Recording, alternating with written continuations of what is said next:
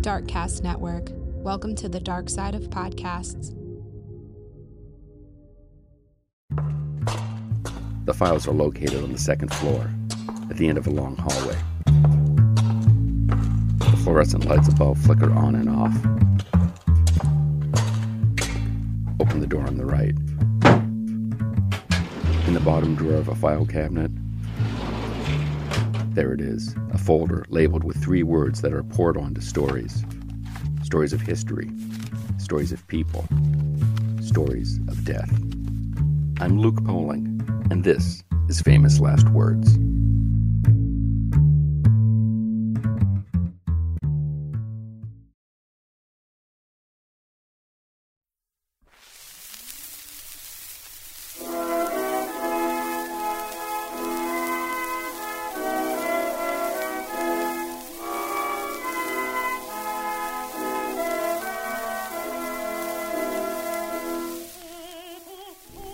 Usually, the words civil rights movement conjures up visions of the 1960s, images of bus strikes, of marches and rallies, but the fight for civil rights began long before then. One of the earlier leaders was a woman named C.J. Walker, and in her life, she showed dedication, determination, and drive to rise high and far away from her meager beginnings. Her story is one that should be better known.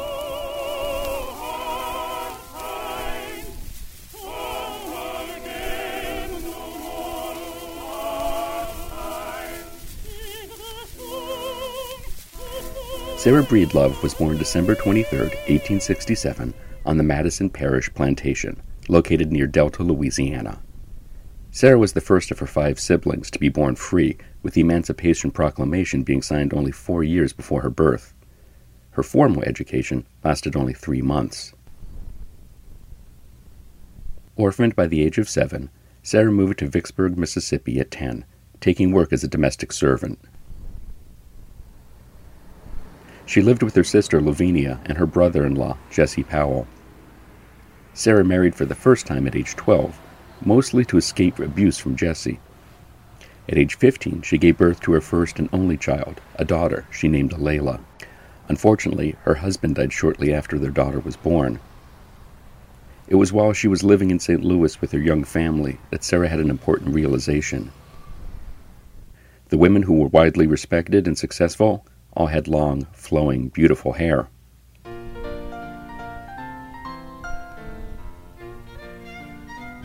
Sarah had always suffered from skin problems. She had dandruff and was also bald in some spots on her head from the harsh chemicals she used to bathe with, not that she could afford to do that all that frequently.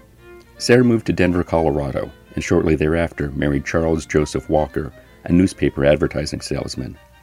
Now going by Madame C.J. Walker, Sarah sold Annie Malone beauty products door to door. The Annie Malone line of products were specifically designed for African Americans, clearly an underserved and lucrative market. Annie Malone herself is considered one of the first African American millionaires. Sarah's decision to go by her husband's name and the adoption of Madame, which came from women in the French beauty industry, was perhaps a way for Sarah, sorry, CJ, to restart things and to try again.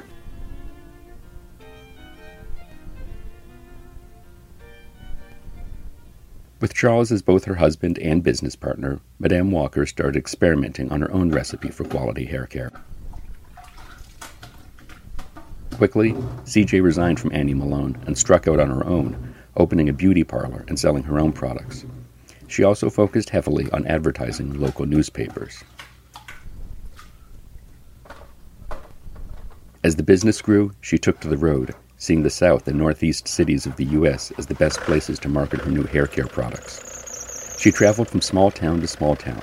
Everywhere she went, she followed the same routine connect with local church leaders, do some demonstrations, hold classes to train agents, and as they say in the industry, rinse and repeat.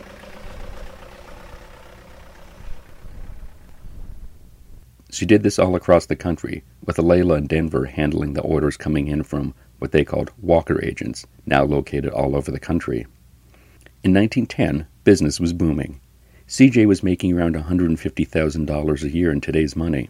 She moved the business to Indianapolis, Illinois, building offices, a factory, and a laboratory. And all the while, as the company grew, CJ made sure to keep to her original plan of helping others. She tried as much as possible to hire the women in prominent positions in helping run and manage the company. CJ wanted to give other women a chance of economic independence, and her commission rates for those practicing what she called the Walker system were considered generous. The Walker system itself consisted of a shampoo, a pomade to help hair grow, and an iron comb. Combined with frequent brushing, Madame Walker promised soft and luxuriant hair. By 1911, the Madame C.J. Walker Company was thriving. Several thousand women had been trained as sales agents, and they were spread out all across the U.S., selling door to door. By 1917, the company is said to have trained over 20,000 women. Walker understood advertising, placing ads in popular African American newspapers nationwide, and putting her image on every box of her products. She also traveled a great deal, helping spread the word herself. Walker also never lost the desire to help others. In 1912, at the annual gathering of the National Negro Business League, Walker interrupted the proceedings from the floor, introducing herself by saying, I have built my own factory on my own ground, 38 by 208 feet. I employ in that factory seven people, including a bookkeeper, a stenographer, a cook, and a house girl. The next year, the group's founder, Booker T. Washington, invited CJ to give the convention's keynote address. At the 1914 convention, Walker said, I am not merely satisfied in making money for myself, for I am endeavoring to provide employment for hundreds of the women of my race. The company grew even bigger, with Walker agents being established in Jamaica, Haiti, Costa Rica, and Panama. In 1916, only recently divorced from Charles, CJ moved to New York, hiring the first licensed black architect in the state to build her a home. Walker wanted to make a statement with her house that she had already named Villa Lewaro. She built it close to the street so people could easily see it. She said that she was building the 32 room mansion to, quote, convince members of my race what a lone woman has accomplished and to inspire them to do big things. The New York Times also reported on the, quote, gasp of astonishment from Walker's neighbors when they realized the color of the new woman on the block. Frequent visitors at Villa Lewaro included people like Booker T. Washington, Mary McLeod Bethune, and W.E.B. Du Bois. Madame Walker left the day to day running of the company to the women she had trained and turned her attention to doing whatever she could do to help. Walker donated $5,000 to the NAACP, which would be around $78,000 today. At that time, it was the largest donation the group had ever received. She left almost $100,000 to orphanages and other institutions, and her will specifically called for two thirds of any profits from the Madam C.J. Walker Company to be donated to charity. With such an altruistic outlook and a desire to help those who came behind her, is it any surprise that on May 25, 1919, as she lay dying from kidney failure and high blood pressure, her final words were, I want to live to help my race.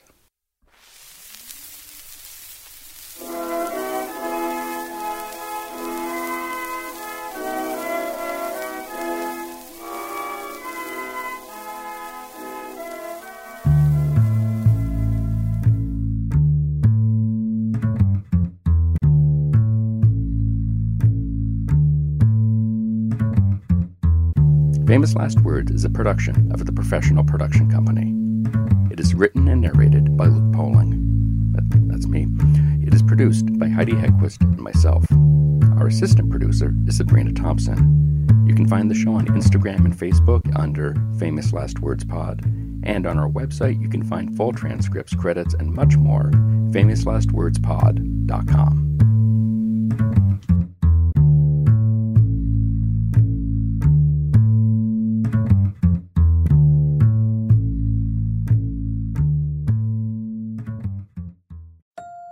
Darkcast Network. The light shines brightest on our indie podcasts.